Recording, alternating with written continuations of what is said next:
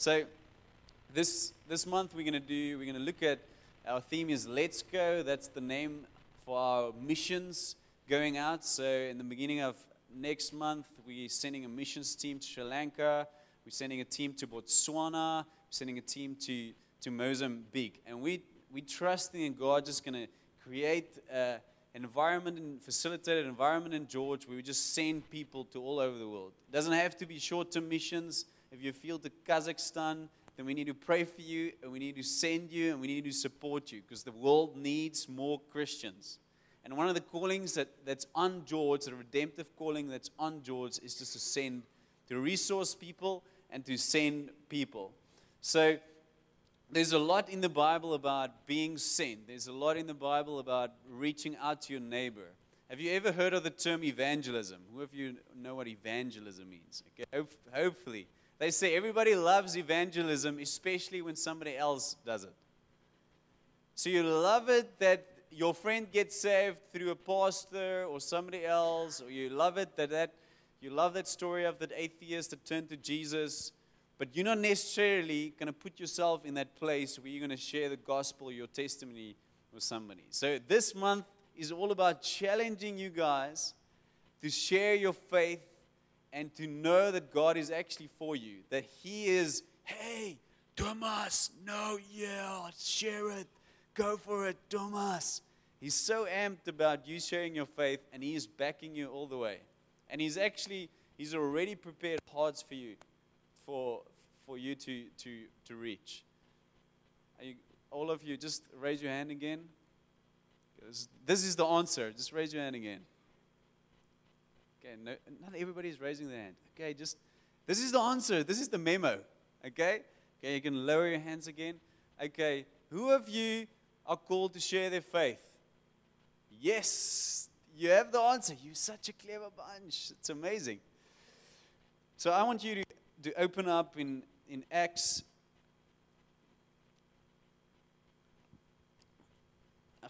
Acts one verse eight.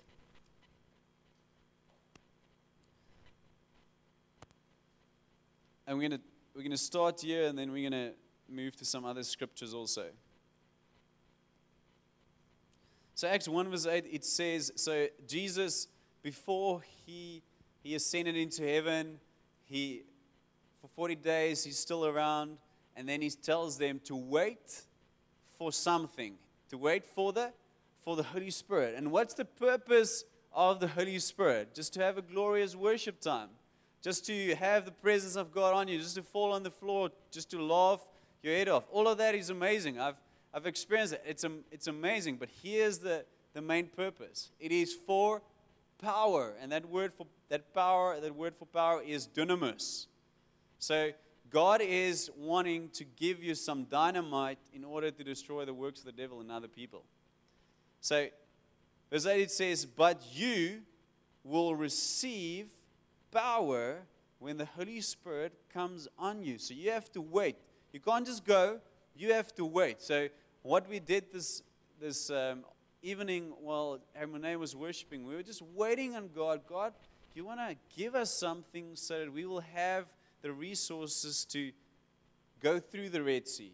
That's what we why we were just waiting on God. And some of you have experienced some breakthrough, and there's more breakthrough coming. When the Holy Spirit comes upon you, and you will be my witnesses, say witnesses, in Jerusalem, that means George, in all of Judea, that's Outeniqua, that means, that means just our region, and Samaria, in other words, cross-culturally, because Samaria at that stage was, was a different culture for them, it, they weren't supposed to, to go there. And to the ends of the earth. And and it's always, this whole scripture is about and. It is your friend, and it's your mother, and it's your neighbor, and it's your friend from a different race, and it's the friend from a different town, and it's your friend from another nation. It's all of this together. It's not only, hey, you're only called to... to George. Sometimes people say, "How do? Why do you spend so much money to go to a different nation? What about what about just the people of just sleeping next to the street. What about them? No, it's all of that. It's all of that. And often when we go, we actually realize what we have, and we become so much more better witnesses in in our area. That's why short-term missions, I love this. And if you can get the opportunity in the next year or so to go on a short-term mission, please do, because it actually just allows you to see who Jesus is in you. So we receive power as Christians to be witnesses. And if we now go back to what Jesus said, he said the, the biggest commandment is to love God, and the, the, the commandment that's that's equal to that is love thy neighbor. So when you love somebody, when you love your neighbor, what does that what does that mean? What is your desire for that person? I would say, if I say that Thomas is my neighbor, and that I love Thomas, then I would love for Thomas to fulfill his full potential. Would you agree to that? So I have four kids. I love praying to God about them. I love praying with them. And I love seeing how they develop. And I know the only way that they will reach their full potential is if one day they make the decision to choose for Jesus. And I know my oldest daughter has already done that. The other day, I think she was four years old, I asked, hey, have you ever given your heart to Jesus? And she said, yes. Or I asked her, let's pray that you give your heart to Jesus, because she wanted to. She said, but Papa, I've already done that. Omyanda Vet led me in a prayer while I was watching Omyanda Vet. You guys know Omyanda Vet. I'm like, praise Jesus for Omyanda Vet. So if you love somebody, you will have this biggest You will have a big desire in you. You have an urgency in you for that person to connect with Jesus, because that's the only way that he will reach his full potential. It's the only way. You can't say you love somebody, but you don't want them to meet Jesus. It doesn't make sense. It's a paradox. So, all of us are called to this. All of us are called to love. And many of you already in this room, you are parents, soon to be even, and you're going to love your kids. And I think a big mistake that we've made in previous years is we've allowed the, the schools and even the church, they must lead our children to Christ. But we didn't take the ownership of actually taking that mandate on ourselves to lead our kids to, to Christ. And I would love for you, and I would obviously want you to believe that your love for the kid will actually lead you to where you actually lead that kid, your son, your daughter, to, to Jesus. Because love outside of Jesus doesn't make sense. You can ask the world. It doesn't, it doesn't make sense. Okay, so let's look at a, Karina, if you can just throw up that next, the grid. So the Bible says, love your neighbor. So this is where we start. Love your neighbor. Okay, so who of you are living in a house or a flat, and you can name all the people living around you? You know their names. Who of you can name those people? You're in a flat. Okay.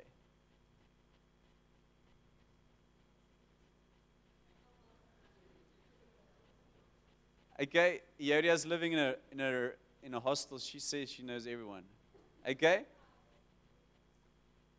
Okay, so we have we have a problem here. In our day and age, we don't really mingle with our neighbors. Okay? Me me including including me. So but who where do we so what Jesus was referring to, he was saying, hey, the people that's with you, the people that's close to you all the time, those people you must love. Everybody that's close to you must love. So in those days, if you do, if you did business, you would do business from your home. Everything will be from the home. The way the family would, would live together, they will eat together, and they will do business together. So you didn't necessarily go to another place to go and work nine to five and then and then come back. So everything revolved around the house, the home.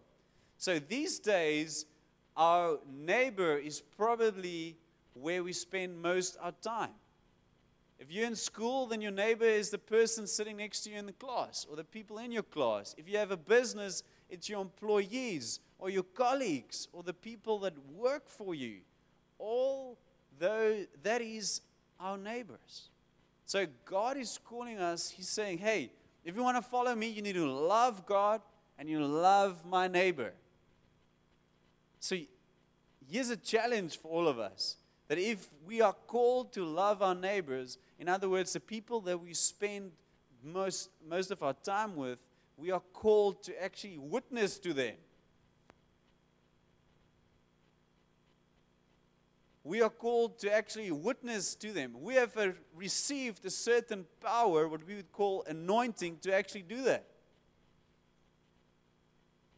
You are in your school not only to study, but to engage with people and to change that school. You're not only at varsity to study. You are there to meet with people. I think the biggest benefit that I got from varsity was the people that I met. And if I think back, the only regret that I have of school and varsity is that I didn't understand the power that Jesus has given me and the way that I should have loved the people around me, because it was I was so sh- selfish. So, God has given us the power. He has anointed us. He says, love thy neighbor. Now, let's look at a, another idea in Scripture. It's the idea that when you get saved, God's also telling you that your household will receive salvation. Or there's an anointing, or there's an ability or a potential for your household. In other words, the place of influence to get saved. Joshua twenty-four verse fifteen, it says, so Joshua, everybody's complaining, Israelites saying, hey, I'd rather serve this God, I serve this God. And Joshua, he stands up. He's a leader. He says, but for me and my house, we will serve the Lord. We will serve the Lord.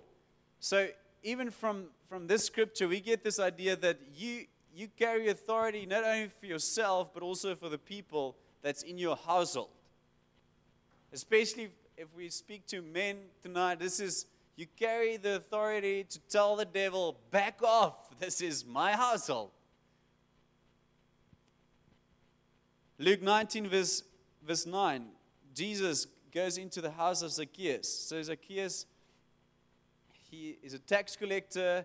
He has a lot of friends. He does a lot of business, corrupt business, corruption happening in his house. And Jesus arrives in the house. It's not only his family. And he says the following, today salvation has come to this house.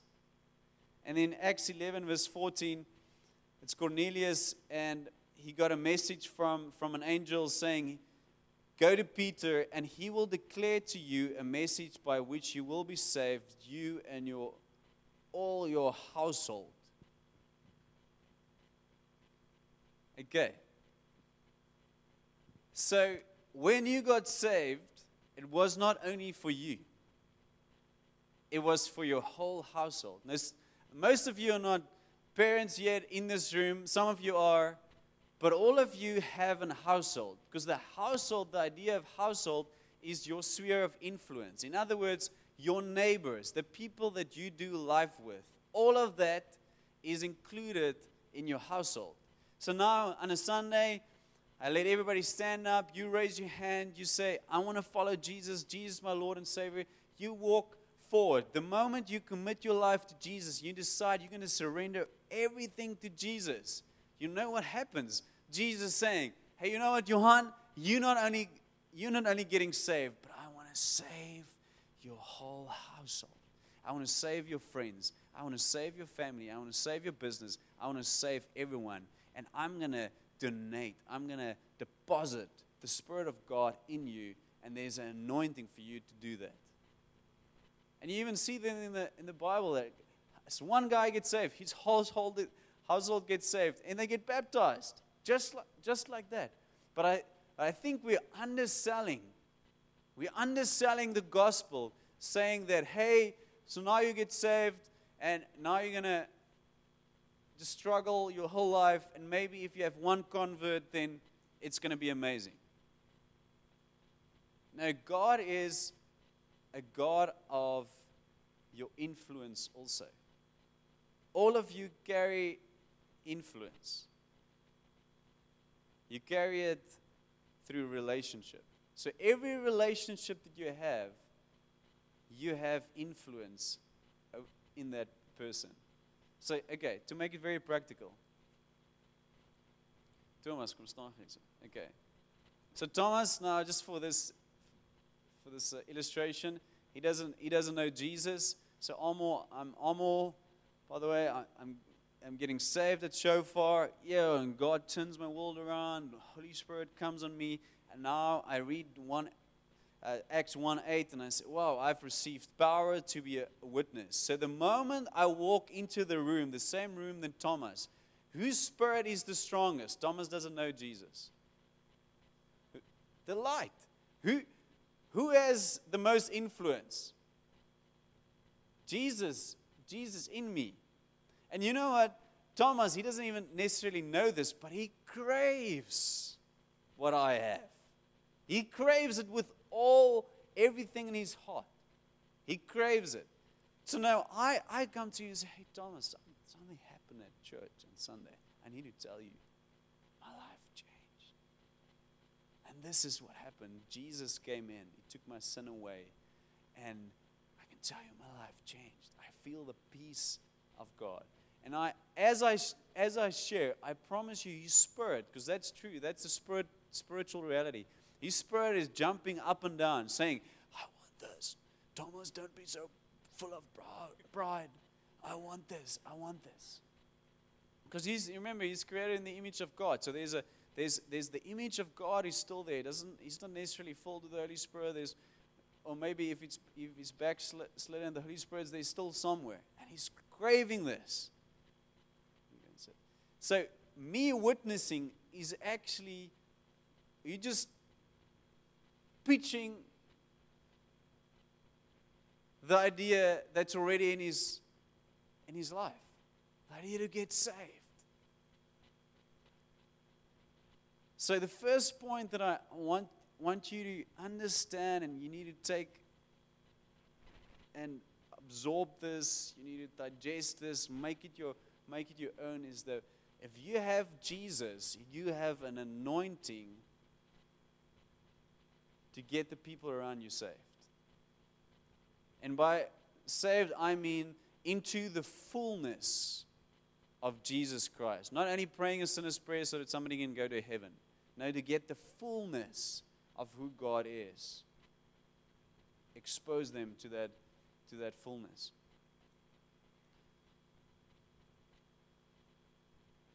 So, we were given two assignments on earth. Who of you know what the assignment that we were given in Genesis? Genesis two verse fourteen. Who of you know? Adam and Eve, they were told to, okay, be fruitful and multiply. That's, yeah, that's, that's also part of the assignment, but that's not the one I'm referring to. To, to work. They were, they were supposed to work the land. And here I'm speaking to people that, that are already in professional jobs and school kids. You are supposed to work. That is who you are. That you are created for that. So God's saying, hey, I want to create these people, and I'm going to give this assignment to them to work. That is part of our identity, is to, is to work. Thessalonians, Paul says, if you don't work, you shouldn't eat. So some of you students, if you don't wash the dishes, you shouldn't eat.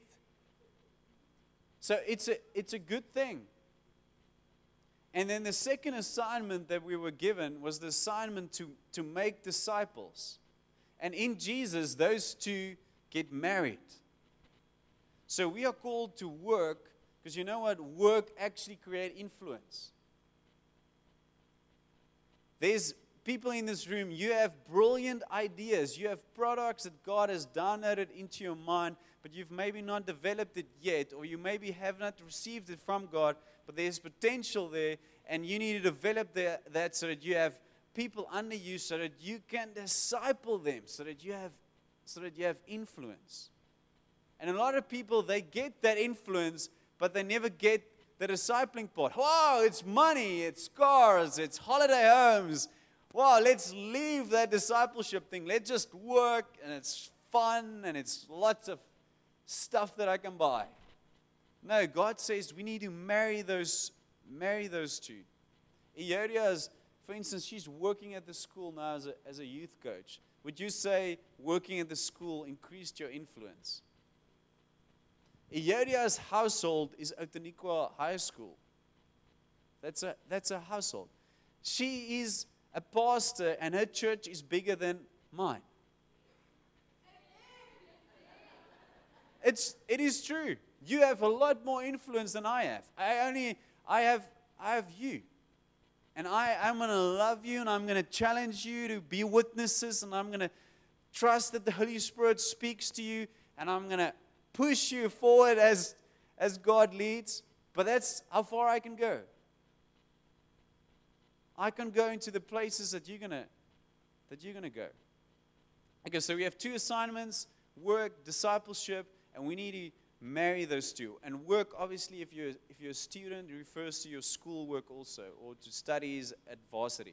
So God has given you this, this intellect, and you can use it. But in the end, you need to disciple people. You need to bring people closer, closer to Jesus. Okay, so now we're going to just bring, summarize everything, bring everything back back together. So the first thing is, you are anointed. If you know Jesus, you are anointed, and there, there's an announcement every time you walk into your area of influence, whether it's school, whether it's a family, whether it's a business, there's an announcement in heaven. Today, salvation has come to Outeniqua. Today, salvation has come to the George Municipality. Today, today, salvation has come has come to N M U.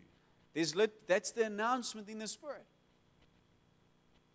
And, and I can tell you, the demons also agree, but you don't know this. Because you've never stepped out in faith and actually say, if this is true, then I'm going to take this. If you walk into your family, you can say, today, salvation has come to my family. You don't necessarily announce it like that when you walk into the house. We serve and we are humble. You understand that? But that is what's happening in the Spirit. And the, and the second thing is, if you are a, if you are a good steward of the generic assignments that God has given us to work and to be faithful, and to do what God has given us, what's what's at hand, and to disciple people through through that, through everything everything you do. If you study so, with someone, it's a discipleship opportunity. If you have a business, it's a discipleship opportunity. If you are babysitting, it's a discipleship opportunity. If you are doing life-saving, it's a discipleship opportunity. And if you are good stewards of that, God will reward and multiply your influence. And eventually, you are... there will be more and more people added, and there will be more influence, and more people will get to know Jesus because your church is growing. I only have you for a Sunday and maybe for a Wednesday or a Tuesday when we do Bible school. But you have those people in your church probably for the whole week. You're spending time with them. They are your, they are your neighbors. Okay, so... how are we going to go about doing this? First, you, you start, just, just make a list. Ask the Holy Spirit to maybe highlight a few. Make a list of the people in your household. See how big your church is. And you come to me and say, hey, Amo, I want to I want to brag. The church, my church is bigger than yours, your church. Look at this. Wow. So that means friends. Teachers. Like one thing that I felt when I started working with, with youth is that God's going to use the youth to influence the teachers. Because often teachers are stopped. They're not allowed to share their faith, not necessarily in our schools here in George, but in other schools. But the kids, they can share whatever. They can ask the questions. So see, your teachers could be in your in your church. Your employers, your employees, your clients, your service providers, all of those people are part of your church. And every time you interact with them, there's an announcement in heaven. Salvation has come to you, my auditor. Salvation has come to you, my graphic designer. Salvation has come to you, the person that, cle- that cleans for you the office, whatever it might be. So, ma- so make a list, and then you specifically, because we always start with one person. In in Luke ten, it speaks that, it tells the story of Jesus sending out the seventy-two, and then they have to go out, and then they have to look for, for a house, and then they have to say peace, and if there's a man of peace in that house, then that peace will come upon that man, and they will stay there. So God God's looking for one man in a household to start the whole process of discipleship and salvation. One One man or one lady. And if you're going to read read throughout the Bible, that's what he did. Daniel, he was in Babylon. He was that one man of peace. And God used him to turn around the whole of Babylon. The king got saved because he understood that I'm the pastor of this church. He might be the king, but I'm the pastor of this church. And house and this household will be saved. So you make a list. And you pray, God, who is, who, who are the people that I need to focus on? So maybe God shows you three three names. How do you now know where to, where to start? You go to that you go to that person and you start just sharing your story.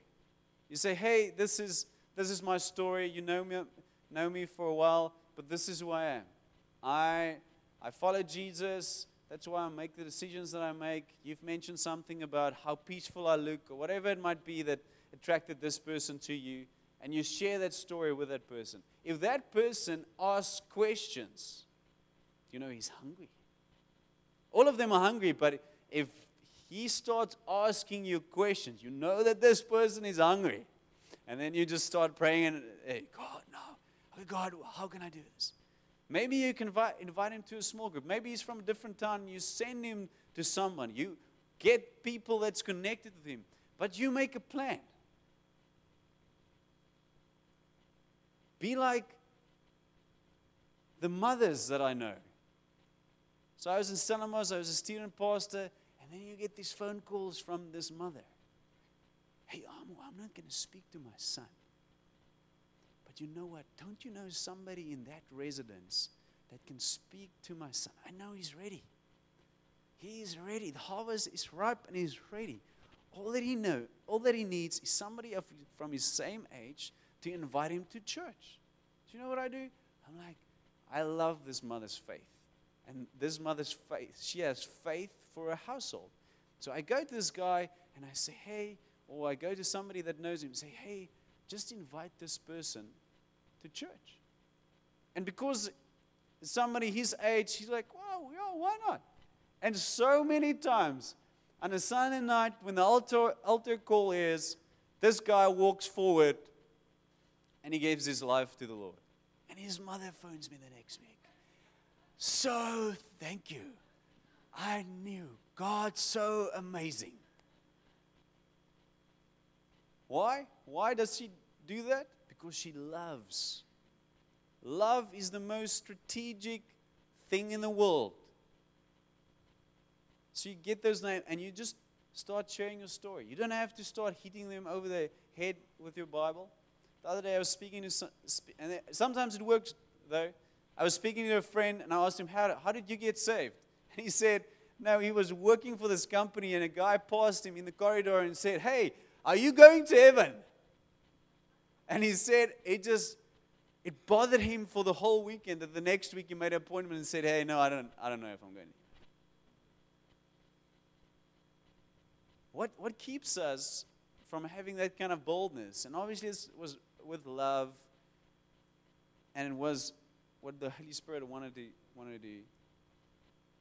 And sometimes you share with somebody and nothing will happen, and you're like, oh, I'm a failure, God's not with him, with me, the announcement never went off, the announcement system, the P A system is not working in heaven that said, salvation has come to this household. Oh, it's horrible, I'm a failure, and then you never do it again. But I've had so many of, of, of, of those people coming to me, so you know what, one day, five years ago, that person shared with me about Jesus. And I just couldn't get rid of the thought that Jesus loves me. And that person that shared it, they're in a horrible state of depression because God doesn't use them. But what they don't know is four years down the line, that person gave their heart to the Lord and the seed was sown there. Apparently, according to research, I don't know how they did this, but somebody needs to hear about the Lord seven times before they get to salvation. So maybe you're third, maybe you're fourth, maybe you're sixth. If you, if God's with you, then you're seven. Maybe you can be one, two, three, four, five, six, and seven. Why not? Okay, let's stand.